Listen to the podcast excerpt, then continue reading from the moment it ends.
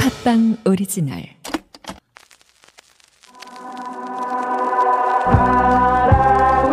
갖고 싶어 끝없이 사랑하고 싶어 나 가슴 아픈 느낌 갖고 싶어 애가 타는 느낌 너무 힘이 지나는 하루하루 속에서 사랑을 하고 싶어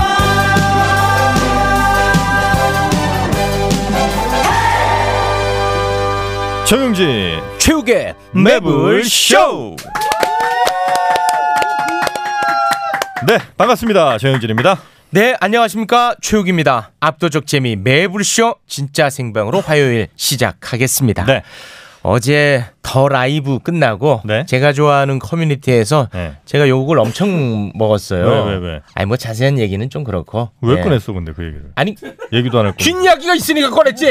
아이고 그 대충 참. 사- 상황 설명해 줘야 될 거 아니에요. 아, 왜욕 먹었는지 얘기해야 돼요? 해야지. 아 그래요? 예. 아 요즘 뭐 윤미향 당선인 관련해 아, 가지고 네네. 논란이 많이 되지 않습니까? 예, 음. 예, 그래서 예. 이제 그 관련해서 더라이브에서 다뤘어요. 근데 어떤 한 커뮤니티에서는 음. 어, 무차별적 공격하는 것으로 받아들여서 음. 저거 이제 기르기 다 됐다라고 욕을 하고 음, 음. 어느 또 한 커뮤니티에서는 윤미향 당선인을 감싼다라는 의미에서 저 어용 방송인이다 음. 이렇게 욕을 하던데. 결론 또 중립 잘 지켰다 이 아니 얘기네. 아니 그게 아니야. 아이 얘기 안 하려고 했잖아 그래서. 그럼 뭔데 그랬어? 아 그래서 이제 제가 네. 아, 잠을 잘 이루지 못했어요. 욕을 많이 먹어서. 네. 아, 왜냐면 그게 핫 게시물로 올라가 있더라고. 커뮤니티에? 네, 제가 어. 욕 먹은 게 난 이렇게 이슈의 중심이다. 아니. 뭐야 결론이? 아, 그래서 이제 그 네. 어, 마음고생을 좀 하고 있는 차에 네. 유튜브를 통해서 네. 아이유 영상을 봤는데 예. 어우 이거 큰 도움이 되더라고. 아이유 영상? 네. 예. 아, 아이유의 매력에 아주 푹 빠지는 어제 밤이었다. 그래서 오늘의 첫 곡은 아이유의 노래로 준비해봤습니다. 너랑 나! 끝까지 들으면 짧게 끝날 건데.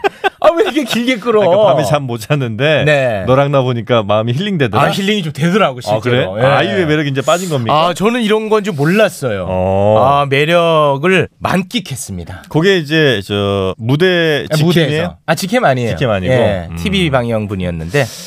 좋습니다. 아이유의 너랑 나. 네. 아, 저는 그러면 아, 아 옷이 똑같다고 지금 많은 분들이 지금 얘기를 하고 계시는데 아, 저희들이? 네, 같은 곳에서 사가지고요. 네 같이 산 건 아닌데 이런 경우 어떻게 해야 돼? 여러분이 좀 해결 좀 해주세요. 그러니까 먼저 산 거는 아 최욱인가? 아 제가 먼저 아, 샀습니다. 먼저 샀죠? 네 그분이 예. 이제 저한테 이걸 권했죠. 네, 근데 저는 사실 색깔이 다르지 않습니까? 그래서 저는 상관없다 생각하는데 이게 같은 컨셉의 옷을 사면 또 친구들끼리는 좀 이게 논란이 되는 모양이네요. 아, 요런 거 좀 보기 네. 좋지 않은데. 아무튼 이제 저희가 같은 곳에서 삽니다. 바로 옆에 잠깐만. 있거든요, 옷가게가. 야, 나, 나 아니야, 그거. 지금 뭐 둘이 사귀냐고. 음, 아이, 그런 거 아닙니다. 네. 하여튼 저는 그러면 백지영의 내 귀의 캔디를 한번 커플 노래 어, 네. 가보겠습니다. 자, 여러분의 선택 무엇입니까? 여러분의 선택은 여러분도 아이유에 빠지셨군요. 내기의 캔디. 아, 반전 어때? 야, 그래도 PD가 안 헷갈리고 잘 아, 들었네. 아유, 헷갈려 욕하고 기분 쫙 풀고 시작하는데. 제가 이거 산 거 알았을 텐데 이거 몰- 아 몰랐어요? 내가 단 사람한테 이렇게 관심 없는 거 알잖아요. 이거 그 아저씨가 권한 거예요? 네, 그아저씨 아. 그 아저씨가 문제네. 그 아저씨 문제야. 그냥 자기 팔기 씌워놓고 그냥 막 넘기네. 참고로 말씀드리면은 그 옷가게 아저씨가 제가 옷 사러 들어가면 얼굴이 사색이 돼서 정영진 씨 오는 거 아니죠? 정영진 씨가 옷값을 엄청 깎는답니다. 와, 정영진이 이제 그 아내랑 아이들을 데리고 와서 애들이 거기 들어 눕는답니다. 아 진짜 얼굴에 사색이 돼. 어, 이 맞죠? 입구 쪽에서 누워야지. 이렇게 하면 다른 손님 못 들어와. 아 이건 진짜 과장이 아니라 사색이 됩니다. 아 정말 하나 팔수록 손해가 크대. 그거를 나한테서 메푼대. 아니 그래서 네. 그 아저씨가 나한테는 되게 싸게 빨리빨리 줘요. 빨리 나가는 게 일이니까. 아 그게 이제 도움이 되니까. 네, 팟빵 바로 옆에 음, 옷가게 옷가게가 하나 있어서 있어요. 네, 예. 저희는 어찌됐든 항상 가까운 데서 모든 걸 다 해결하거든요. 브랜드가 없어요. 이 옷. 네 브랜드 옷은 아니고요. 예. 그리고 이제 또 팟빵 바로 앞에 미용실이 있는데 예, 그분은 또 매불쇼 광팬입니다. 아. 제가 들어가면 또 정영 씨 오는 거 아니죠? 또 얼굴이 사색이 됩니다. 머리가 너무 더럽답니다. 샴푸를 네 번인가 짜서 머리 거품이 안 나. 예, 깎기 전에 샴푸를 오래 해야 된다. 저에게 고충을 토로했습니다. 네, 내가 이렇게 가는 게 낫지. 저 슈퍼스타 최욱은 오늘부로 비혼자임을 선언합니다. 최수타님 연간 2만 쌍 이상 성원이 되고 있는 여보야 서비스를 알고 계십니까? 저 정 기자, 나 슈퍼스타요. 내가 결혼 정보 회사요 어떻게 찾아갑니까? 여보야는요 셀프 중매 서비스이기 때문에 직접 가실 필요가 없어요. 돈이 한두 푼 드는 일이 아니지 않소? 여보야는요 성혼을 위해 사용된 비용을 100% 환불해주고 결혼할 때 100만 원, 아이 낳으면 200만 원의 축하금까지 준답니다. 그래도 난 경력이 있는 분들이 더 좋던데. 초혼도 재혼도 인연을 만날 수가 있습니다. 지금 스마트폰에서 여보야를 다운받으세요. 여기 새로운 다이어트가 있습니다. 불필요한 지방과 군사를 줄이듯 불필요한 보험료 지출과 중복된 보장을 바로잡는 다이어트. 보험을 잘 몰라서 혹은 아는 분의 권유로 가입했던 보험들 이제는 올보넷과 함께 꼭 필요한 보험만 남겨두세요. 1대1 최적의 맞춤 설계를 통해 나에게 딱 맞는 보험만 올바른 보험 올보넷 올바른 보험 올보넷 1670에 7639 1670 7639 올보넷으로 올보넷으로 보험은 다시 태어납니다. 삭제되었습니다. 뭐야? 벌써 아침이야? 언제 잠들었던 거야? 당신의 불면증 우유 베개가 삭제해드렸습니다. 그럼 내 피로는? 찌뿌둥한 통증은? 당신의 수면 고민을 우유 베개가 순간 삭제해드렸습니다. 말도 안 돼. 이런 개운한 아침은 처음이야. 수면 고민 있으세요? 15만 명이 선택하고 공감한 수면 공감 우유 베개. 지금 수면 공감 공식몰에서 우유 베개를 구매하고 배송 메시지에 팟빵을 적어주세요. 우유 베개 전용 커버를 보내드립니다. 오늘부터 푹 자게 해드릴게요. 수면 공감 우유 베개. 난 빵빵하면서도 촉촉한 게 좋아. 난 부드러우면서 쫄깃한 거. 체육 정영진 씨, 두 사람을 음란멘트 현행범으로 체포합니다. 아니 전 타르데마 쑥떡쑥떡 식빵을 말한 건데요. 저도 치토스 식빵 말한 거예요. 타르데마? 그게 뭡니까? 아니 서울 3대 빵집 타르데마 몰라요? 유기농 재료와 천연 효모만 사용해서 아주 쫄깃하고 촉촉한 빵을 파는 타르데마 네이버에서 타르 대마 검색해서 편하게 택배로 주문하면 집 앞에 딱. 압도적 재미 매불쇼는요 셀프 결혼 중개 앱 여보야 보험 비교 올보넷 수면 공감 우유 베개 서울 3대 빵집 타르 대마와 함께합니다. 뉴스 만나러 출발합니다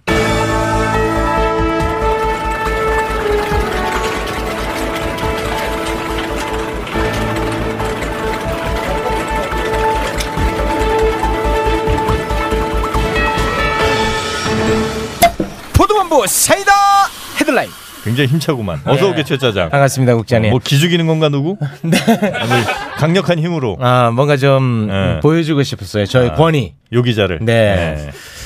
어, 조금 주저하게 되는데 이명성 기자, 아, 네, 오게. 반갑습니다. 네, 음. 솔로기 이명선입니다. 너 좀 어른스럽게 좀 안 다니면 안 되겠니? 아, 저 되게 쉬운데 두 음. 분이 진짜 어려워하시는지 그좀 그렇네요. 떨어져서 앉으면 안 되나? 아, 그런가요? 가까이 예. 아, 제자인 줄 부담되겠네. 아, 알았어요. 아, 원고가 여기 놓여 있어가지고. 좀좀 옆으로 좀 가. 불편해 죽겠어. 소리를 못 지르겠어. 우리 저 이명선이는 우리가 웃음나 아니면은 조금 어렵나 뭐 어떤가? 저희가 사실 방송 시작 전에는 서로 말을 안 하잖아요. 네, 방송이 오히려 편합니다. 아 아, 방송이 편하고 어. 우리에 대해서 개인적으로 전혀 관심은 없지. 아, 관심 많죠. 어. 너무 들켰나요? 야. 무슨 소리야? 야, 너 아니, 예, 사실 이제 방송 전에 긴장하고 있어가지고. 아. 네, 그렇습니다. 그럼 최 그렇지 짜장한테 않습니다. 궁금한 거 하나만 딱 물어보면 그래. 뭐 있나? 관심이 있다면 궁금한 어. 게 있겠지. 딱 보면 알거든. 질문을 짜낸 건지 네. 아니면 진짜 궁금한 건지 딱 보면 아니까. 음. 자 궁금한 거 하나 얘기해 보게. 궁금한 거요? 음. 어, 재미없는 질문인데. 아 재미가 없어도 돼. 아, 진짜 그래요? 궁금하면 음. 답도 해주겠네. 평소에 뉴스를 얼마나 보시는지 궁금해요. 이렇게 회의할 때 음. 진짜 많이 보시는 것 같더라고요.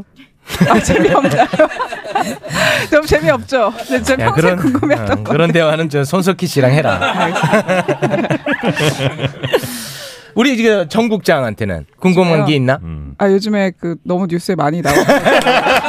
그거 안 하기로 했잖아. 그래서 사실 들어올 때 어. 아, 그 여쭤보기 좀 그럴 것 같아서 아, 인사만 괜찮네, 하겠습니다. 괜찮네. 아. 음. 어. 괜찮으시죠? 그럼 그럼 그럼. 네, 네. 음. 좋아 보이십니다. 어, 그게 질문이야? 아, 좋아 보인다. 야, 지금 이런 와중에 넌 참 좋아 보인다. 속도 없다, 뭐 이제 그런 의미 같습니다. 아, 아, 이명선 기자는 아마도 음. 우리 청국장님이 거기에서 낙마한 것, 그게 이제 이게 나라다 생각하고 있을 겁니다. 네. 낙마, 낙마도 아니라고 올라간 적이 없다고. 아, 올라간 적이 없군요. 네, 떨어질 수가 없군요. 그럼. 아, 알겠습니다.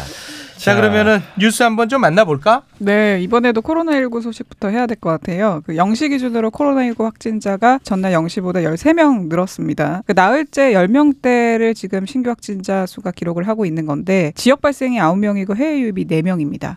근데 이태원발 집단 감염이 다행히도 안정세를 보이고 있어요. 근데 어제 인천에서 관련 확진자가 또 나왔습니다. 뭐 관악구, 도봉구, 노래방에서 4차 감염이 이어지고 있는 상황인데 그 신규 확진자 중에 한 명이 음, 메리트 나이트 전 처음 들어봅니다. 아, 부천에 우리 청국장님. 있는, 네, 어디, 어디, 설- 설명 어디라고? 좀 해주시죠. 어디라고? 얘기해봐. 네네네. 부천에 있는 나이트. 네, 아, 메리트 부천의 나이트. 메리트. 유명한 네. 곳입니까? 부천에 아마 저 중동 쪽에 있는 게 아닌가 싶은데. 아 근데 요즘도 그 나이트가 있네요. 요즘도? 네, 아 왜냐하면 예전에는 어이, 자네 참 시대 정신. 아니 요즘도라니. 요즘 뭐 있어서는 안 될 곳인가? 아니 그게 여기가? 아니라 저는 이제 나이트 세대인데 어. 이 나이트가 없어지고 클럽화되는 추세로 알고 있었거든요. 음. 근데 나이트가 있네. 시대와 시간은 바뀔 수 있지만 네. 우리의 본질은 바뀌지 않는 거네. 아 나이트가 본질이군요. 항상 가고 싶, 항상 가고 싶은데 아. 왜? 아, 우리 저 이- 저는 몇 년 전에 어. 친구들이랑 클럽 갔다가 나이트로 이차 가고 이러거든요. 오. 둘 다 같이 가기도 해요. 어 와. 어디 어디 가나 자, 자네는? 아, 저 동대문구에 살았거든요. 그 동대문에? 장안동. 아 장안동 국아 어. 아, 예, 거기요, 거기. 거기 이제 장안동 국빈관은 장빈관이라고 부르고 네. 몇 군데가 있- 있어. 아니 그러니까 국빈관이라 하면 음. 성인 나이트 아닙니까? 그렇지 국빈이 오는 데니까.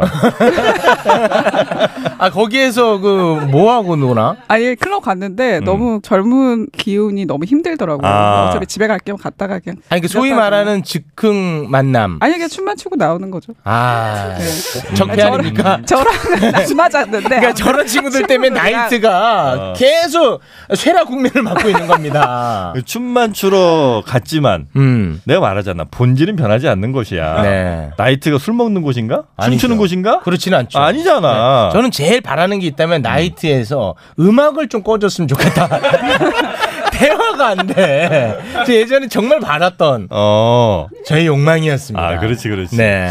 근데 왜 이렇게 호박은 많은지 모르겠어 나도. 호박? 어. 아. 호박이 뭐예요? 전국에 다 있고 호박 나이트. 아, 호박 나이트. 어. 그래 호박 싣고 다니고 막 그러죠. 어, 그 홍보할 때. 차에다가. 예. 어. 그러니까 어. 호박일 때. 어, 그거 왜 그런지 혹시 아십니까? 나 호박은 내가 아, 연구를 그건 못했네. 잘 모르시네요. 어. 어. 아무튼 코로나19 얘기 조금 더. 아, 어, 해도 메리트 될까요? 나이트. 그 메리트 나이트 얘기를 해보면 비교적 빠른 역학조사가 가능했던 게 베트남 출신 기와 경찰관의 역할이 컸다고 합니다. 아. 그 이태원 퀸클럽을 다녀왔던 베트남인 32살 웨이 씨가 관련 증상을 보여서 15일에 검사를 받았는데 확정을 받은 거예요. 근데 이 클럽을 갔을 때 휴대전화하고 연락처 빼고는 뭐 이름이나 주소가 없어가지고 이거 어떻게 찾아야 되나 이런 고민이 있었는데 경기 광주경찰서에 국내 단 8명 뿐인 베트남 출신 귀화 경찰관 이보은 씨가 있었는데 이분이 설득을 했다고 합니다. 음. 그래서 불법 체류로 인한 처벌 안 받는다. 강제 출국도 없을 거니까 안심해도 된다. 이렇게 설득을 해서 감염 경로가 파악이 됐습니다. 그래서 어. 음. 더 큰 확장을 막았, 막았다고 합니다. 베트남 출신 귀하 경찰관이 한 여덟 분 계신다는 건 전 사실 처음 알았는데. 네, 저도 처음 알았습니다. 아, 이분이 계셨기 때문에 이 설득이 가능했다고 하네요. 네. 어. 다행이구만. 네. 근데 좀 걱정인 게 그 속였던 분 있잖아요. 가지 않았다. 나 클럽 안 갔다라고 얘기했던 그 20대 아, 대학생 인천- 강사. 네, 네. 학원 강사. 네. 그분이 택시를 탄 사실이 뒤늦게 밝혀진 거예요. 근데 이 택시 기사가 감염이 됐어요. 음. 아, 4일에 태웠는데 17일에 60대 음. 택시 기사가 확정이 돼서요. 열흘 넘게 100명 넘게 태웠습니다. 아, 그리고 거의 그- 슈퍼 전파자 아닌가 이 정도면? 그런 단어는 쓰지 말라더라고요. 쓰지 말래? 네. 그럼 뭐라고 해? 그냥 편의점- 가면 가면 많이 시킨 사람. 감염 많이 시킨 사람. 아, 아, 그 운전자의 아내분도 음. 어, 네. 확진이 됐어요. 음. 이게 진짜 전파가 잘 되나 봐. 잠깐 택시에 같이 있었는데도 이게 감염이 되네요. 물론 이제 밀폐된 공간이긴 하지만 네. 뭐 계속해서 얘기할 만한 것도 없잖아 음. 택시기사분. 그러니까요. 그리고 요즘 택시 하시는 분들은 대체로 다 마스크를 쓰시거든요. 그렇지, 그런데도 그렇지. 이제 감염이 됐어. 이분이 어떤 상황인지 모르겠습니다만 진짜 음. 감염이 잘 되는 것 같습니다. 네, 그 코인 노래방에 보면 그 비말이 딱 압축되어 있다가 문 연 순간 복도로 나간다고 하잖아요. 아. 그런 거 아닐까요? 아, 그럴 수도 있겠네. 네, 네. 좀 대중교통 탈 때 마스크 꼭 필요한 것 같습니다. 네. 자, 코로나19 관련해서는 이 정도로 마무리를 짓도록 하겠습니다. 자, 그러면 오늘 또 이명성 기자의 가장 주된 관심사가 또 논산 백제병원 아니겠습니까? 한번 물면 뭐 어떻게 놓지? 놓질 않아요. 이것만 물어요. 네, 네, 진짜 내년까지 갈 것 같아요. 음. 수사도 그렇고 저에 와. 대한 고소고발도 계속하고 있는 네. 상황이어가지고 근데 백제병원을 이제 처음에 팠는데 음. 그 후에 매불쇼 나오지 않았습니까? 음. 매불쇼 위에 또 병원 붙었지. 관련한 제보가 들어와서 네, 어. 다른 많이 병원도 들었어요. 지금 파고 있습니다. 어. 네, 맞습니다. 어. 일단 백제병원 얘기랑 그다음에 뒤에서는 순천 성가롤로 병원을 얘기할 건데 성가롤로. 그 음. 네, 좀 낯설죠. 근데 이게 되게 큰 병원이더라고요. 전남에서 탑3 안에 듭니다. 어. 전남대, 그다음 조선대 다음으로 큰 건데 성가롤로. 600병상이고. 음. 아무튼 백제병원 얘기부터 하면요. 그 이후에 여러 기사를 썼습니다. 그 의사들이 그 현금으로 봉투 받는 영상을 공개를 했습니다.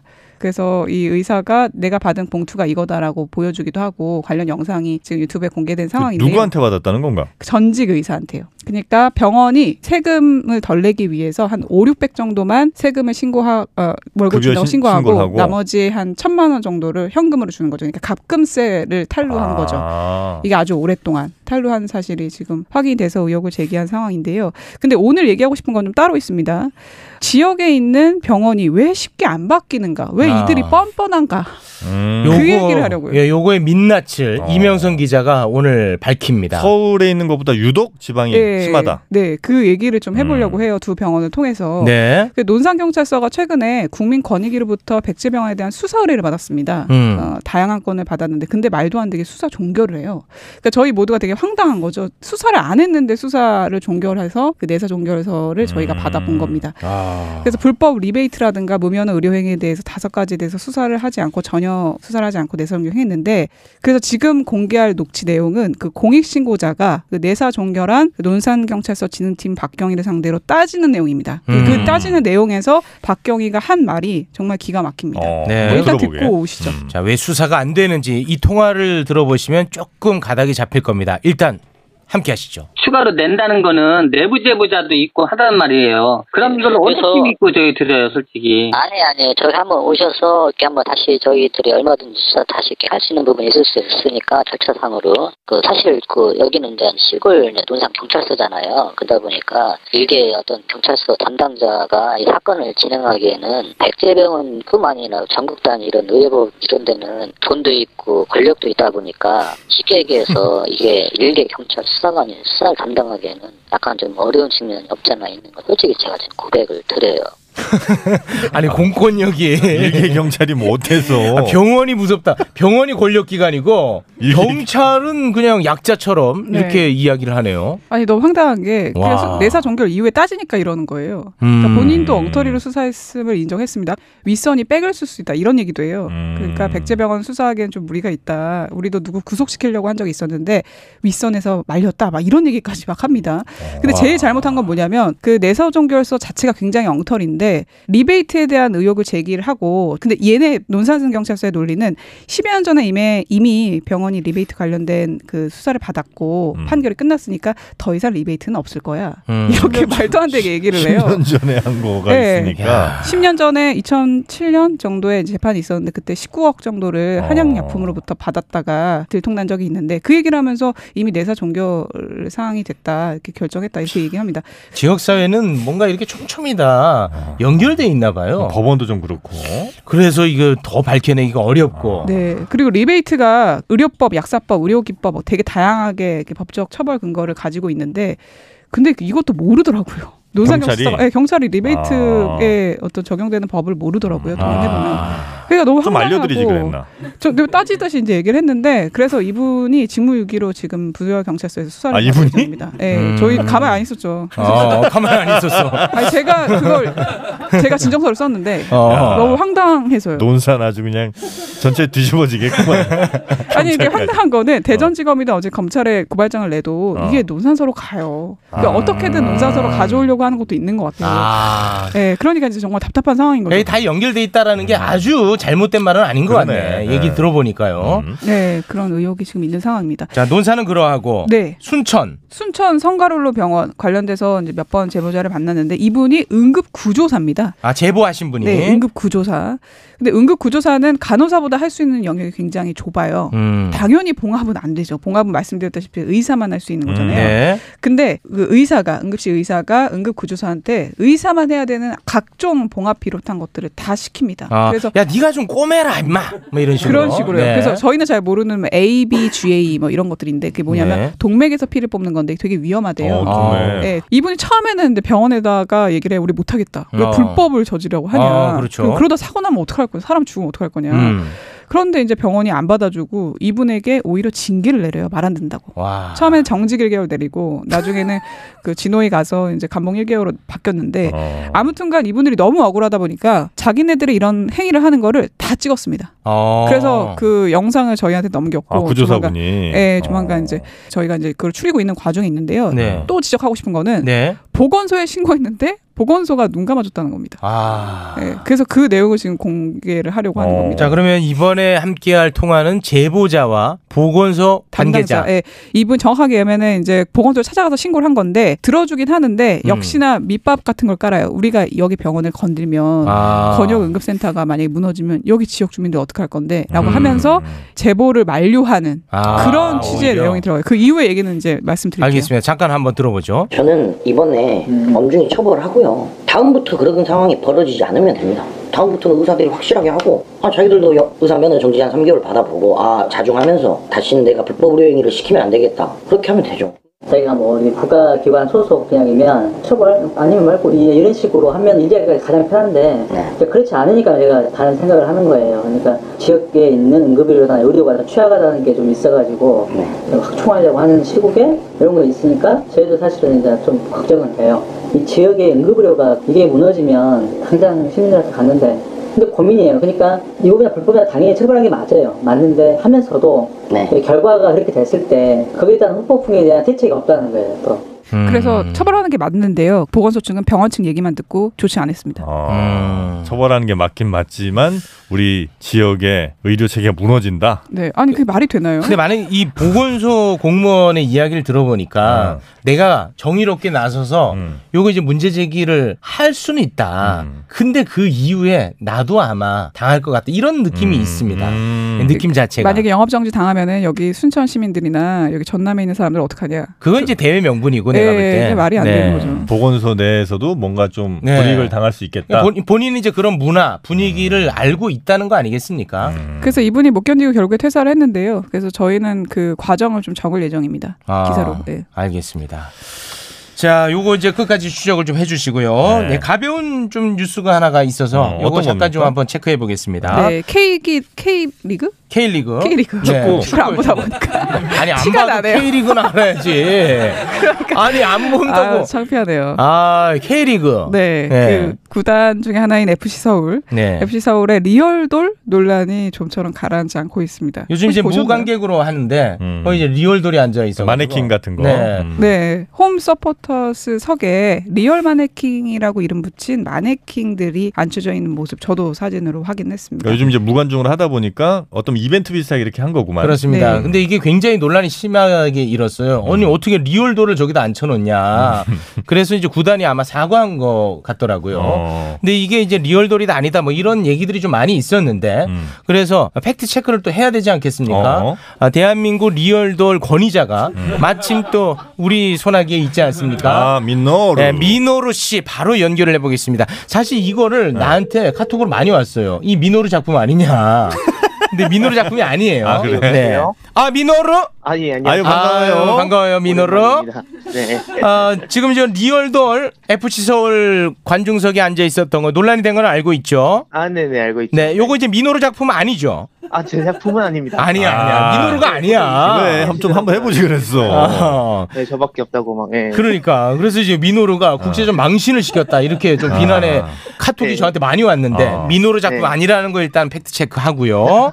네. 그게 리얼돌이 맞습니까 아닙니까? 정확히 말씀드리자면은, 이제 리얼돌 만드는 회사에서, 그, 액션, 그, 리얼 마네킹이라고 해야 되나? 그 액션 그거를- 리얼 마네킹? 그게 네, 뭐죠? 네. 그게 이제 스포츠 관련 업체에 만약에 뭐 골프 치는 자세나 뭐 공을 던지는 자세 이런 거는 보통 마네킹으로는 못 만들잖아요. 아, 딱딱해서 안 움직이니까. 네. 예, 예. 그러니까 이제 요거를 원래 리얼돌이 이제 관절 같은 게 되게 자연스럽게 움직이게 돼 있는데 네. 이제 요거를 응용해가지고 리얼, 그 마네킹을 만들려고 개발한 상품은 맞는 걸로 알고 있어요. 아, 음. 그래서 이제 그걸 PR 네. 차원에서 아마 안 쳐놨나 보군요. 네네. 그래서 아. 처음부터 이제 그 얘기로 한 거는 맞는 걸로 알아요. 저도 그렇게 들었었고요. 네, 음. 알겠습니다. 네. 이게 지금 논란이 되고 있는데 어떻게 받아들이고 있어요? 이제 실제로 중국에서는 요 그 리얼돌 만드는 회사들이 밀랍 인형이라던가 특수 분장이라던가 요런 부업 같은 거를 같이 운영한 경우가 되게 많아요. 네, 근데 거기에 대해서 뭐, 뭐 불편하게 받아들이거나 하는 거는 뭐 어- 없는 것 같더라고요 일단. 어, 그래서 왜 그러냐면 요게 뭐 만들어 놓고 사용하는 사람들이 어떻게 사용하느냐에 따라서 음. 용도가 어. 달라지는 거지. 그래? 이 물건 자체는 뭐 아, 근데 그런 지금 차이는 그 없으니까. 네. 비난, 비난의 목소리는 음. 국제적 네네. 망신이라고 해서 비난을 하고 있는데 아, 해외에서는 오히려 좀 네. 관대하나 보군요. 거기 이제 뭐 전후 관계에 대해서 조금 오해가 완전히 섹스도를 갖다 놨다고 약간 오해하시는 게 있지 않나. 음.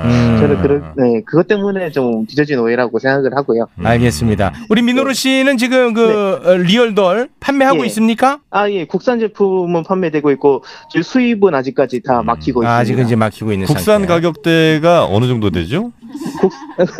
한 150에서 한 200 정도 됩니다. 아, 써보고 만족하지 않으면 반품 됩니까? 아, 그거는 어떻게 쓰느냐에 따라서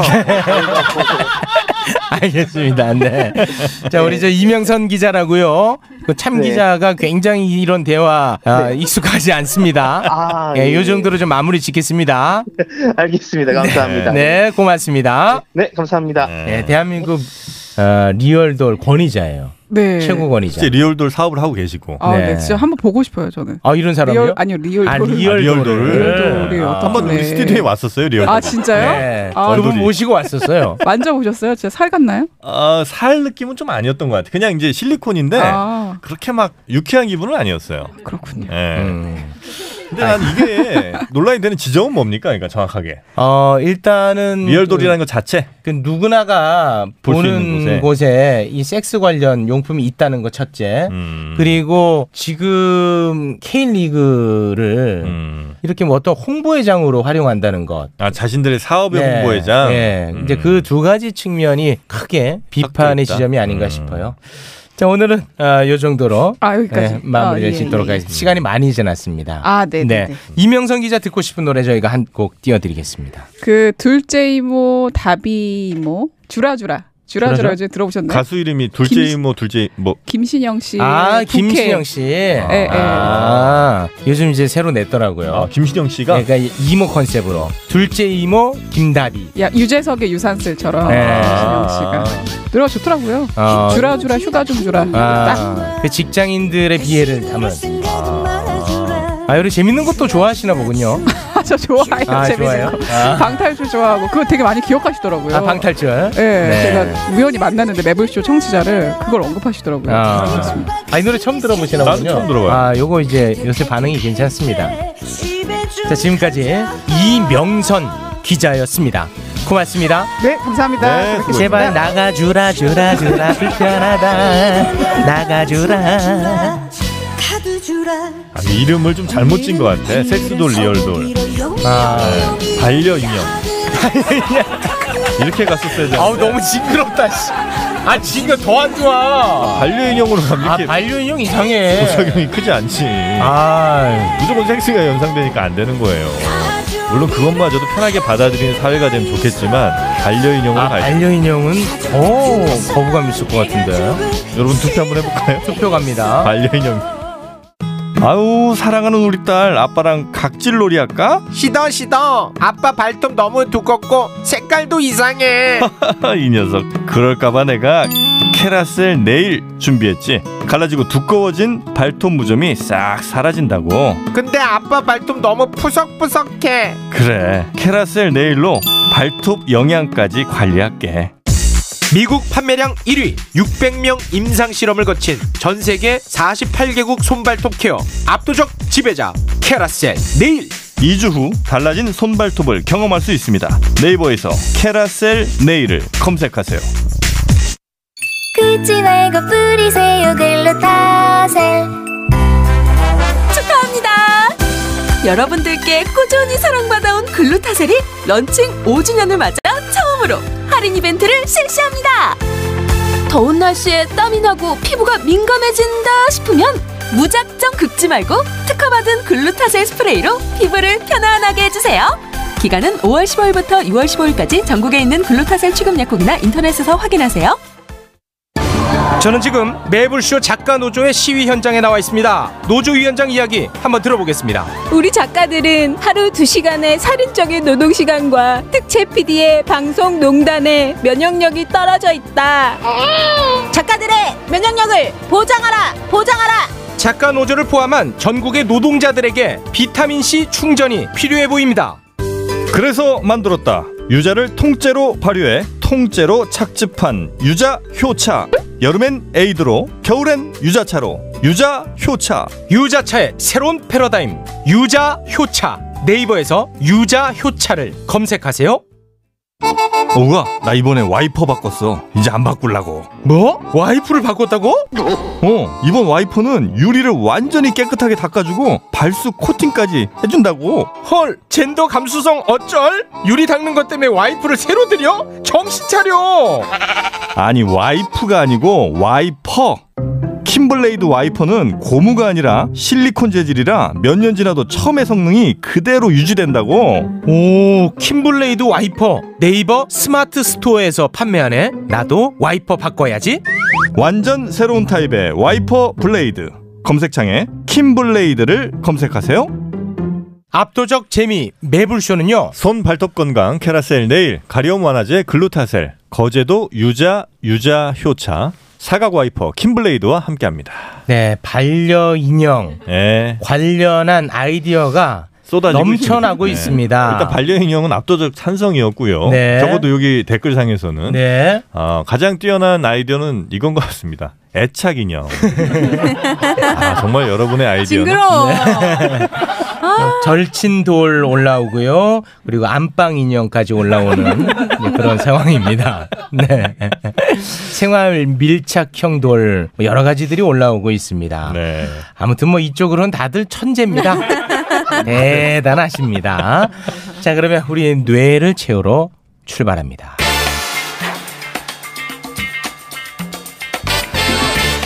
내 뇌를 부탁해.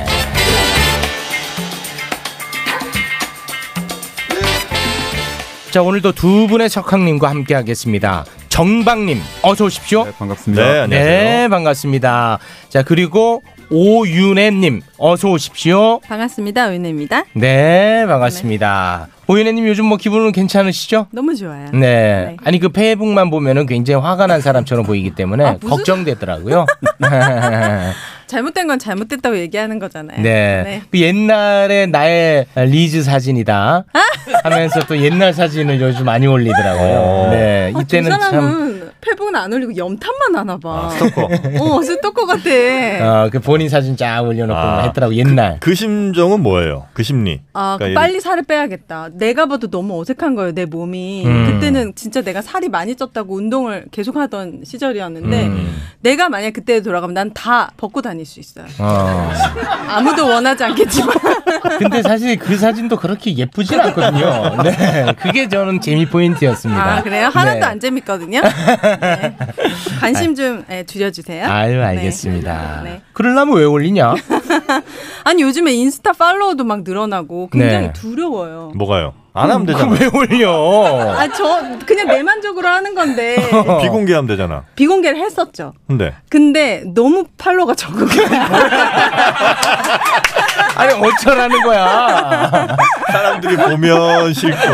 정광님 이 무슨 심리입니까? 무슨 심리죠? 사회화 되고 싶은 욕망도 있고 네. 그럼에도 불구하고 또 개인화가 되고 싶은 반작용이 동시에 아. 모순적으로 작용해가지고 그러니까 안 좋은 거는 다 하기 싫고 좋은 것만 취하고 싶다는 거 아니겠습니까? 체리만 톡 피킹하고 싶은 아. 욕구겠죠. 네, 네. 아, 아, 체리 네. 효과입니까 이거를? 체리 피킹. 아 체리 피킹 좋은 것만 효과. 딱 아, 체리 피킹 효과. 아, 내가 그 체리입니다. 네. 내가 체리. 네.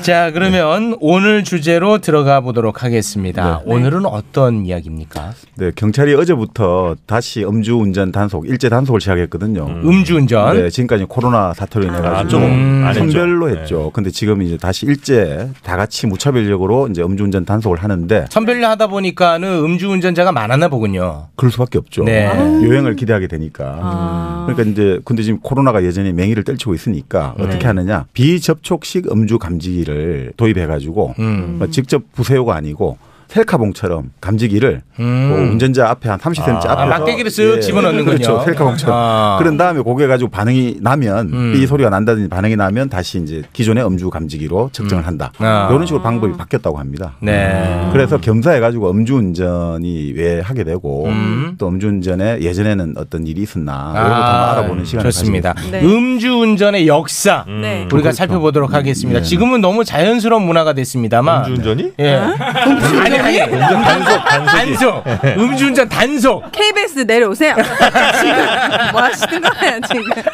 네. 음주운전 단속 네, 네, 네. 예, 문화가 이제 너무 자연스럽지만 이게 과연 언제부터 시작됐는지도 궁금하고요. 네, 네. 네. 어, 최초의 자동차는 언제부터 우리가 탔는지 어. 그리고 그리고 그러니까 음주운전 있으려면 일단 자동차가 있어야, 있어야 되는 되잖아. 거잖아. 네. 그리고 최초의 자동차 사고는 또 언제였는지 이런 것도 궁금하지 않습니까? 이런 이야기 아, 네. 우리 정박님이 다 풀어주실 겁니다. 네, 네. 아, 네. 음주 측정기는 언제 나왔습니까? 이게 그 보통 이 찾아보니까 1936년 미국에서 와, 처음 개발됐다고 진짜 하더라고요. 오래됐네. 진짜 와, 오래됐네. 오래됐네. 그러니까 이제 고게 풍선을 사람이 이제 불면 그 사람 숨이 나오지 않습니까? 네. 그 이산화탄소 성분의 혈중 알코올 농도를 와. 네. 가지고 뭐 여러 가지 좀 복잡한 방식으로 해가지고 그 분석을 했다. 이렇게 오래 나오는 걸렸겠네요 그때는. 그러니까 뭔가 이 여러 가지 기구가 필요하고 음. 음. 그렇게 했는데 한 2년 후에 도입을 해보니까 이게 아주 효과가 있더라는 거죠. 그 그때부터 이제 미국에서 서이기 시작했고 뭐 우리 같은 경우도 60년대 그런 풍선을 불게 해가지고 그렇게 측정하는 방식이 그 사진을 찾아보니까 나오더라고요. 아, 풍선을 불게 아. 해서 네. 아, 풍선 안에 들어가 있는 그 숨의 성분을 가지고 이제 아. 알코올 음, 이제 농도를 측정할 수 있다는 거죠. 아 그렇군요. 근데 문제가 우리가 60년대 같은 경우가 그걸 하긴 했는데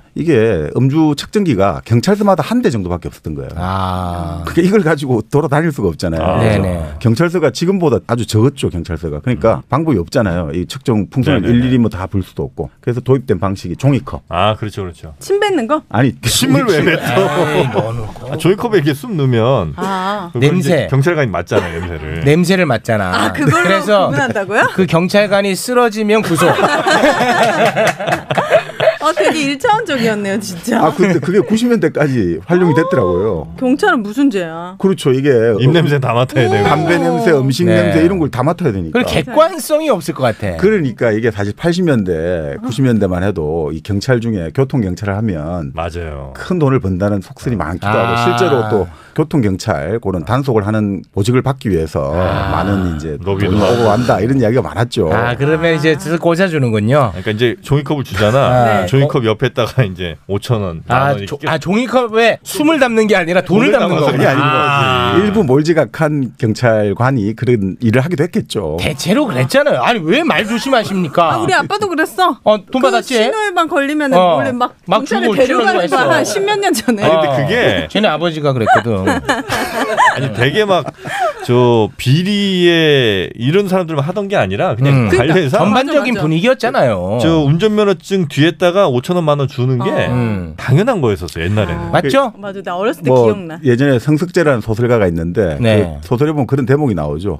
교통 경찰관 그때 오토바이를 타고 단속을 했거든요. 네. 그 오토바이를 타고 경찰관이 사고가 나가지고 응급실에 왔단 말이죠. 그러니까 다리가 다쳤으니까 빨리 그 장화를 벗겨가지고 상처난 곳을 장화에 또- 이걸 해야 되는데 어. 죽어도 장화 벗기를 거부했는데 그걸 쫙 재보니까 장화에 만 원짜리가 수북하게 떨어지더라 그런 맞아, 맞아. 이야기가 있었죠. 아, 그 그랬구나. 소설의 한 대목이었는데 그런 사회 풍속이 있었다 이걸 좀 아. 암시해주겠죠. 네. 아, 당시 에 그런 풍자는 있었군요. 풍자 있었습니다. 네. 아, 알겠습니다. 당시에는 이제 종이컵 그게 몇 언제까지였죠? 근데 90년대 초까지 했다는 아, 이야기가 90년대 나오네요. 초까지 했습니까? 근데 종이컵이 없는 경우도 있어요. 어, 그럴 종이컵 때는. 없을 때는 어떻게 하겠습니까? 직접 불어요? 그렇죠. 경찰관 얼굴에.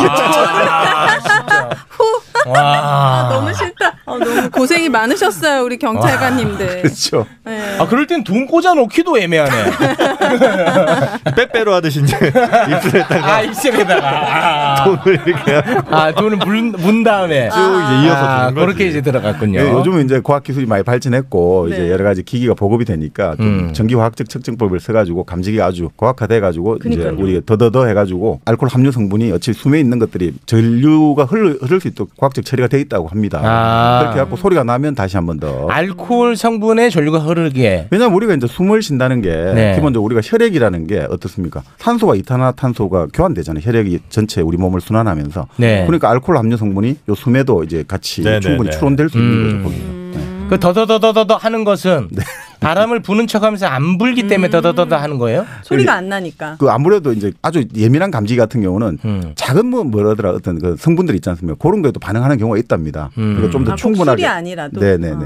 그렇죠. 술 아니고 제 아는 친구 같은 경우는 아주 예민해가지고 콜라라든지 이걸만 마셔도 자기 취향 기분이 들기도 하고. 그럼 불면 나와요? 아주 희귀한 경우인데 전 세계에서 한 수십 명이 전혀 알코올 성분이 없는 어떤 그 음식인데도 그것만 먹으면 이 알코올 성분이 나온다는 음. 거예요. 전 세계적으로 몇십 명밖에 안 된다고 하는데 어. 그런 경우도 있다고 합니다. 아. 네. 과거에는 이제 그 빨대 같은데 입을 대고 불었는데 음. 요즘에는 그냥 이렇게 좀 떨어져서 불는 네. 그렇죠, 그렇죠. 네, 아, 참그 과학의 발전 대단합니다. 음. 음. 네.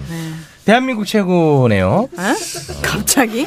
아, 술을 안 마셔야지. 음주운전 안 해야죠. 술은 마시되 어, 운전을 하지 예. 음주운전. 말아야지. 어, 그니까요. 그래서 그렇죠. 그렇죠. 언제 처음 저 음주운전 걸린 게 언제 처음이에요? 적발된 게 우리나라. 아 음주운전 자체가 처음 적발된 거는 네. 공식적인 기록에 나오진 않고 음. 근데 예를 들어 음주운전 교통사고라고 김상혁 씨 볼 수가 있겠죠. 아닙니까 최초는? 어, 왜 가만히 있는 사람을. 어, 진짜 나, KBS 내려오세요. 왜 자꾸 어, 내려오래? 몰라, 배 아파. 너무 계속 나와요, 요즘에 TV 때문에. 얘까지 나오면 KBS에 너 하나 남아. 예, 아, 교- 최초의 교통사고. 그러니까 일제 강점기 네. 때 그 음주운전으로 인한 교통사고가 신문에 많이 보도되고 있습니다. 아. 예를 들어 가지고 충북 괴산 지방에서 음. 주운전을 하다가 다리에서 추락을 해 가지고 사람이 네 명이 다쳤다. 음. 그 일제 강점기예요. 네, 네. 경남 삼천포 때도 예를 들어 음주운전을 해가지고 충돌을 해가지고 아홉 명이 다쳤다. 음. 이런 식의 기사는 종종 보이는데 네. 최초의 음주운전 사고는 재밌는 게 바로 매국노 이한용 있죠. 네. 이한용이에요. 그 이한용 아들 이양구가 일으킨 사고가 아, 최초의 교통사고입니다. 이 자식들 진짜. 아유, 진짜 욕하기 편해서 고맙긴 한데.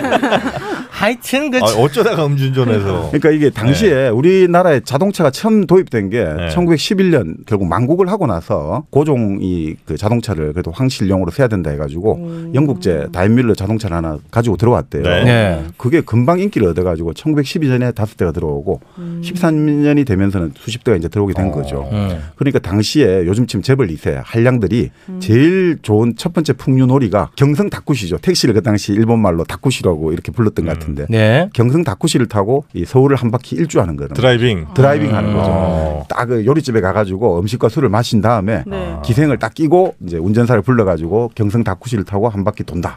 이게 최고의 이제 풍류 남아였다 이거죠 자기들 그 당시에. 음. 네. 근데 그렇게 어, 요리집에 기생집에 가서 술을 마시고 기생과 놀러 나가다가 그 차가 일곱 살 어린 아이를 치여가지고 그 아이의 다리가 절단되는 사고가 일어난 거죠. 참. 와, 그 이완용의 아들 네, 이름 이항구. 외워야 됩니다. 이항구. 네네. 외우기 쉬워. 한국이야, 이름이? 아니 항구, 항구, 항구, 항구. 목포는 항구다. 네. 항구. 아, 이름도 이상해. 아, 진짜 마음에 안 드네. 이항구란 사람 아, 어떡하라고. 아, 엄청 많을 수 있으니까. 음주운전 하지 마세요, 한구 씨. 근데 당시엔 또 보험도 없으니까 네, 또 이게 애기 이, 어떡했어요? 그도 이한용 권세가잖아요. 음. 감히 소송이라든지 이걸 아, 내볼 엄두도 못 내고 네. 그치. 그냥 냉가슴만 아는 거죠. 아이는 다리가 절단돼 버리고 그 자동차가 계속 보급되다 보니까 이 도로 사정도 열악하고 또 운전 기술은 아무리 미숙하고 네. 또 차가 고장이 작거든요. 그러다 보니까 교통사고가 끊임없이 일어났는데 음. 사실 그 교통사고 당하는 사람들이 충분한 보상을 받기 는 힘들었던 그런 옛날에 시기였죠. 8, 90년대까지만 해도 90년대는 좀 아닌가 보다. 80년대까지만 해도 운전하는 게 권력이었어요. 음. 네. 80년대까지만 네. 해도요? 음. 그래갖고 운전자와 이게 보행자 간에 사고가 나면 화를 낼 수 있는 사람은 네. 운전자지. 운전자가 화내요? 아, 똑바로 다니라고 차. 그렇지. 아, 잘 보고 다니라고. 네, 진짜 그랬어요. 네. 세상에. 아. 어, 70년대 영화를 한국 영화를 보시면 당시에 이 도로 같은 데를 지나가면서 횡단보도 거의 없어요. 그냥 사람들이 음. 지나가면서 대충 차 보고 그냥 건너가야 되는 거예요. 아. 네. 그러다 보니까 어린 아이들도 많이 다치고 그런 일이 많아졌죠. 그러니까 보상도 거의 잘못 보상도 받는 게. 왜냐 면 네. 음. 보험을 책임 보험에 가입을 안 했기 때문에 운전자가 돈이 없으면 소송을 해봤자 의미가 없는 거예요. 음. 그런 사건이 많았죠. 음. 그렇군요. 최근 들어서 육교도 없어지는 추세 아니겠습니까? 육교. 네. 그러니까 보행자 우선이니까. 아, 근데 그때는 육교를 설치해 달라는 게 전국 곳곳의 민원이었어요. 아, 당시에는 그렇죠. 왜냐하면 이게 아예 횡단보도 자체를 무시해버리고 사고가 많이 나니까 음. 육교를 해야지 그나마 아이들이 안 다친다. 음. 횡단보도 믿고 가다가 사고 날 수 있다. 아. 그런 육교를 제발 설치해 주세요. 이게 아, 민원이었습니다. 그렇군요. 지금 근데 이제 지금 육교를 이제 육교가 네. 없어지는 추세. 네, 아. 교통사고 사망자가 네. 우리나라가 OECD 35개국 중 32위로 최악의 수준이에요. 저 이거 보고 깜짝 놀랐어요. 우리나라가 이렇게 많은 사람이 아 근데 이게 교통사고- 많이 좋아진 겁니다. 음. 지금 이게 예 90년대만 해도 교통사고로 1년에 돌아가신 분이 만 명 이상 넘었던 걸로 아, 기억이 나거든요. 우와. 그런데 이제 교통사고로 인한 사회적 피해가 크다 보니까 가해 운전자에 대해서 좀 책임을 엄하게 물고 음. 특히 2018년 윤창호법 시행이 됐지 않습니까? 네. 그 이후로 음주운전이라든지 이런 걸로 인한 교통사고는 아주 응징을 해야 된다 해가지고 네. 그렇죠. 그러면서 요즘 많이 줄어가지고 지난해 줄어서 교통사고 사망자가 3,349명이거든요. 이게 아. 줄은 거예요? 많이 줄은 음. 겁니다. 그런데도 여전히 OECD에서 지금 말씀대로 최하위권에 속하고 있죠. 아. 아. 네. 왜 그럴까? 교통사고 사망자가 왜 이렇게 많지? 운전을 안전 운전을 잘 안 하기 때문 아. 아닐까요? 운전하는 거에 대해서 약간 권력이라고 생각하는 분들도 있었을 거고 습관이 음. 안 됐으니까. 음. 네가 뭔데 분석까지 하냐? 저는 운전한 지 10년이 넘었는데 단 한 번도 사고가 난 적이 없어요. 단 한 그럴 때가 위험한 때입니다. 지금 10년이 넘었는데 네. 그럼요. 우리 엄마는 50년 전에 면허 땄는데 한 번도 사고 안 났어요. 운전 안 네, 하셨겠지. 그 말 타고 다닐 때도 저 음주운전이 있습니까? 어, 그러니까 이게 우리가 음주 교통사고를 좀 넓혀서 해석하자면 네. 결국 탈 것을 가지고 운전을 하다가 일으키는 사고가 다 음주운전이라 치면 네. 뭐 조선시대 때 태조 때부터 그런 일이 있었죠. 어. 근데 태조 때 이성계가 이제 생일을 맞아가지고 조선을 건국하고 네. 성대한 생일 잔치를 베풀었는데 판문화 부사라고 부총리급 정도 되는 거죠. 아주 높은 그 홍영통이라는 사람이 있는데 그 회식에서 술을 많이 먹었겠죠. 임금이 하사한 술을 마셔야 되니까. 네. 근데 근하게 마시고 말을 타고 가다가 말에서 떨어져서 죽었어요? 결국 사망하게 된 거죠. 아. 그- 그 이후로 이제 태조가 잔치가 끝나고 나면 말 타고 가지 어. 말고 가마를 타고 가라. 아. 대리 운전을 아, 대리운전. 가마를 타고 가라. 대리운전. 아, 그때 대리였네요. 네. 그러니까 이게 사실 권력자들이 잔치를 하는데 왕이 내려준 수를 거부할 수 없잖아요. 그쵸. 음. 예를 들어 우리가 80년대 90년대 북한의 지도자 김정일 같은 경우도 야해라고 하거든요. 음. 밤에 모임이란 말이죠. 야해. 네. 그 밤에 잔치를 할 때 자기들끼리 모여가지고 이렇게 또 술을 마시고 노는데 운전자가 많이 나갈 수가 있잖아요. 네. 그래서 반드시 야외를 올 때는 직접 그 고관 대작들이 드라이빙을 해야 되는 거예요. 운전을 스스로 해야 되는 거예요. 운전사 없이. 그런데 가서 뭐 술을 많이 마셔야 되잖아요. 네. 어, 네. 그러니까 나올 때는 술이 다 인사불성이 됐잖아요. 네. 그러니까 운전하다가 그래서 북한에서 교통사고가 권력자들이 잦은 이유가 아. 자기가 운전하다가 사고를 많이 일으킨다는 거죠. 북한에도 그 이수근 씨가 한번 좀 가야겠네요. 네. 아 왜 그래? 왜 두 번 저 사람 진짜 아니 이수근 씨가 음주운전 한 게 아니라 이수근의 대리운전 얘기하는 거야. 그런가? 야 너는 그 개그를 설명을 해야 되니? 나 왜 화내나 계속 지켜봤네. 네, 죄송합니다. 아이고 참 이수근 어. 씨는 대리 운 아니 음주운전을 안 했어. 도박했나? 그, 뭐 했는데 그분도 뭐. 아 진짜. 야 어. 진짜 둘이서 쿵짝이 잘 맞는다. 아니 이수근의 대리운전이 유명하니까 그걸로 딱 치고 들어간 건데. 아이고 참. 그 우리나라는 네. 음주운전 처벌 수위가 이게 네. 높아진 거예요? 이 아, 정도가? 그러니까 바로 예, 2018년 그 윤창호법 개정되고 네. 본격 시행되면서 네. 그래도 지금 음주운전 교통사고가 많이 줄어드는 거죠. 그 우리나라는 다른 나라에 비해서 좀 처벌 수위가 어떤데요? 그러니까 우리는 지금까지는 그러니까 윤창호법 이전에는 좀 우리가 아무래도 음주에 관대한 문화란 말이죠. 좀 그랬던 것 같아요. 네, 술 마시는데 좀 관대하고 술 마시면서 일어난 실수는 좀 많이 봐주잖아요. 좀 관대해. 음. 왜냐하면 의식을 좀 없는 상태에서 술을 마시고 실수를 했다. 이거는 뭐 의식이 없는 상태에서 일어난 일이니까 네. 이거는 좀 심신미약 말도 느낌을 안 준다 해가지고 했는데 음. 그러면서 자꾸 사고가 일어나니까 2018년 이후로 많이 좀 강화됐고요. 그 미국 같은 경우는 주마다 좀 다르지만 근본적으로 대부분 엄하기도 한데 네. 어, 미국의 워싱턴주 같은 경우는 만약에 교- 음주로 사망자를 발생하는 교통사고 가 일어나면 음. 일급 살인죄를 적용한다고 합니다. 그래서 징역 최소 50년에서 최대 종신형까지. 대박. 그 미국은 아주 센 거죠. 그러면 진짜 확실히 없을 것 같은데 그 음주운전자들이. 너 요새 뭐 진행 연습 하냐? 아, 나 TBS 내리고 그 자리에 올라가려고? MBC는 빈자리 없나? 아니, 저 싱글벙글이라고 있긴 해요. 야, 어, 진행을 뭐 계속 하시네. 왜 제가 공짜로 일하는 거 아니잖아요. 아, 네네네. 뭐래도 해야지. 뭐. 뭐라도 해야지. 알겠습니다. 네. 근데 그, 네. 저 미국에서는 그 출신수 음. 선수 보면은 막 네. 걸으라고 하고 어? 굉장히 그 원초적이던데. 아니, 근데 이게 사- 네, 어, 네. 네. 근데 사실 우리가 음주를 하게 되면 어, 몸에 여러 가지 첫 번째 감각 기능이 떨어지고 사고 네. 기능이 떨어지고 운동 능력이 떨어지게 되거든요. 그렇죠. 그러니까 그것 때문에 이제 제일 먼저 보게 되는 게 그런 거 어. 아닌가 싶습니다. 그 만약에 거기서 잘 걸으면 그냥 통갑니까? 어, 글쎄요. 통가요? 진짜요? 통가요? 음. 통과하기도 그렇죠. 하죠. 아, 그건 통과야. 그, 그 판단이 뭐냐면 어. 이 사람이 맥주를 두 잔 먹었냐 세 잔 먹었냐 중요한 게 아니라 이 네. 사람이 지금 운전을 똑바로 할 수 있느냐 없느냐를 그, 판단하는 거기 아, 때문에 양보다는 그렇지 이 사람이 지금 어, 제대로 판단하고 제대로 걸을 수 있나 이걸 이제 보는 거잖아요. 어. 그러니까 그런 면에서 보면 이제 바로 지금 그렇게 운동 능력의 그 유무를 가지고 음주 측정한다는 것은 사실 우리 가 음주를 하게 되면 이 몸에 변화가 일어나잖아요. 생각 그렇죠. 변화가. 네. 제일 처음에 일어나는 게 이제 결국 생각하는 기능이 떨어지거든요. 그러니까 우리가 술 많이 마시면 참 말이 많아지잖아요. 아. 네. 그럼 남의 기분을 신경 안 쓰잖아요. 아.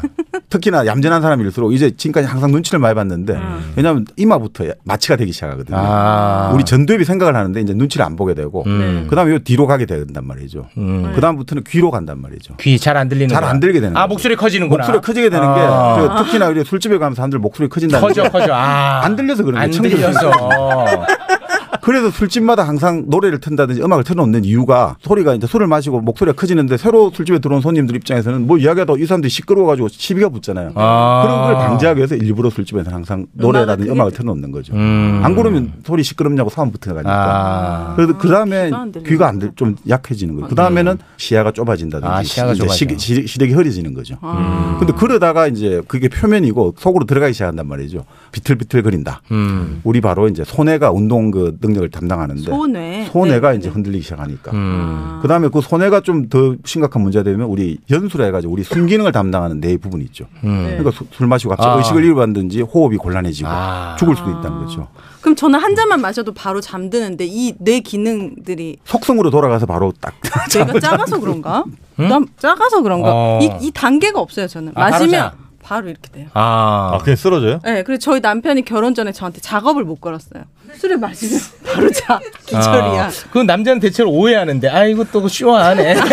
뭐야! 어, 그래, 그래. 알았다, 전 알았어. 단계가 있어야 되는데 여자하고 그게 아, 아니고 그냥 자는구나. 그냥 실신해 버리니까. 어, 술을 아예 못 드시는구나. 아. 네, 저는 알코올 분해 요소가 1도 없는 것 같아요. 그러면 안 드시면 되지. 그럼 먹고 싶을 때가 있잖아요. 나도 사람인데. 술이? 네. 어. 아. 네, 가끔 알딸딸 하고 싶을 때가 있는데. 그래서 조금만 마셔요. 음. 음. 네. 그래도 건강하게 오래 무병장수 하시겠습니다, 그죠? 아, 그거 좋은 거예요? 어, 왜냐면 술을 안 드시, 못 드시니까 네. 술을 못 들어가니까 몸에는 좋잖아요. 아, 음. 오래 근데 살 수 있어요. 20대 때 토하고 또 맞고 토하고 또 먹고를 하도 많이 해가지고 네. 그 무병장수는 잘 모르겠네요. 네. 그렇죠? 자, 오늘 임신부니까 아. 네, 네, 네, 네. 그런 얘기는 좀 삼가하시기 바라겠습니다. 알겠습니다. 오늘 이제 음주운전에 대한 이야기 함께 나눠봤습니다. 음주운전 절대 음. 네. 해서는 안 되겠죠? 절대 안 됩니다. 자, 그러면 노래 한번 들어볼까요? 딱 맞춤의 노래가 있더라고요. 네. 술이 문제야. 아, 수리 문제야. 윤민수 장혜진이 불렀습니다. 음, 윤민수 장혜진의 술이 문제야. 아, 술이 문제야. 네. 아 이것도 뭐 논란이 있었죠. 아 오빠 왜 그래 진짜 사재기? 아니 논란이 있었다는 거예요. 논란. 네. 논란이 있었던 거는 팩트니까 그렇죠. 네네. 사재기를 했다는 건 몰라요. 논란이 있었던 건 팩트입니다. 그 논란을 꼭 짚어줄 이유는 없잖아요. 그 논란이 삶의 목적이야. 아, 논란이 이렇게. 세상에 논란 없으면 네. 직장 잃는 사람 천지다. 그 중에 1순위가 나야. 그러니까 요즘에 틀면 나오죠. 오윤혜 씨는 논란이 없었나? 한 놀- 번도? 음. 누가 나의 논란에 관심이 없어요? 없지. 관심이 그게 없지. 논란이다, 야. 그래. 아무도 관심 없어요. 아. 나의 논란. 임신했다고 기사 올라면 그게 논란이야. 얘 누군데 우리한테 알려주냐고. 사진도 내 친구 얼굴 사진으로 기사가 나가는 세상이에요. 속상합니다. 그 인스타는 한다 안 한다? 하긴 하죠. 하긴 한다. 근데 항상 올릴 때 생각하게 되더라. 네. 사람들은 안 봤으면 좋겠고 팔로워 수는 늘었으면 좋겠고. 아니 아니 나는 진짜 너무너무 평범한 사람인데 왜 내가 궁금할까 이런 생각을 하는 거죠. 아, 안 올리죠. 아, 저 왜 이래요? 저 복덩이에요. 아시죠? 왜죠? 설명 저 부탁드리겠습니다. 때문에 KBS 최경영의 경제쇼 음. 플러스 주말마다 하는 거 조회수가 늘어났다고 우리 PD님이 네. 윤혜 씨 복덩이라고 음. 아, 해주시더라고요. 네. 어. 그래서 팩트 체크를 해보니까 확실히 조회수가 올라가긴 아, 많이 해서 올라갔군요. 네, 근데 조금 올라갈 수밖에 없는 게 네. 여기 코너에 마침 또 저랑 같이 신과 함께하신 김프로님이 나갔어요. 네. 그래서 이제 통화 수업 얘기하는데 오윤혜 씨가 스와핑이요? 근데 탈출하지 알아들으시더라 그분은 네, 스와핑이요? 그때 쭉쭉 올라가. 쭉 올라가지. 그때 올라가. 아. 스와핑 검색하면 얘가 나오니까. 그때 쭉 올라갑니다. 영어 단어는 뭐 비슷하니까. 찰떡같이 알아들으시더라고요. 어, 이게 아니에요. 최경영의 경제쇼 많은 사랑 부탁드리겠습니다. 주말에 한다고요, 주말에. 제가 나가는 건 이제 그러니까. 경제쇼 네. 플러스. 그 PD가 네. 이승철 씨를 섭외해 준다고 약속했습니다. 아, 매불쇼에 네. 오. 네, 최경영의 경제쇼 많은 사랑 부탁드리겠습니다. 네, 서로가 주고받는 관계입니다. 어 이승철 씨 여기 아, 나왔어요. 이승철 섭외를 해준다. 섭외된 다음에 홍보했어야 되는 거 아니에요? 언제 우리가 섭외해 주신다는 그러니까 너무 말씀 일찍 안 터뜨린 것 같은데. 아 근데 너무 재밌어요. 아 그러더니 지금 계속해서 약속을 하나 둘씩 하시더니 네. 조용필까지 섭외해 주신다고. 아, 갑자기 신뢰 신뢰가 떨어지는데. 자 오늘도 우리의 뇌를 채워주신 정박 오윤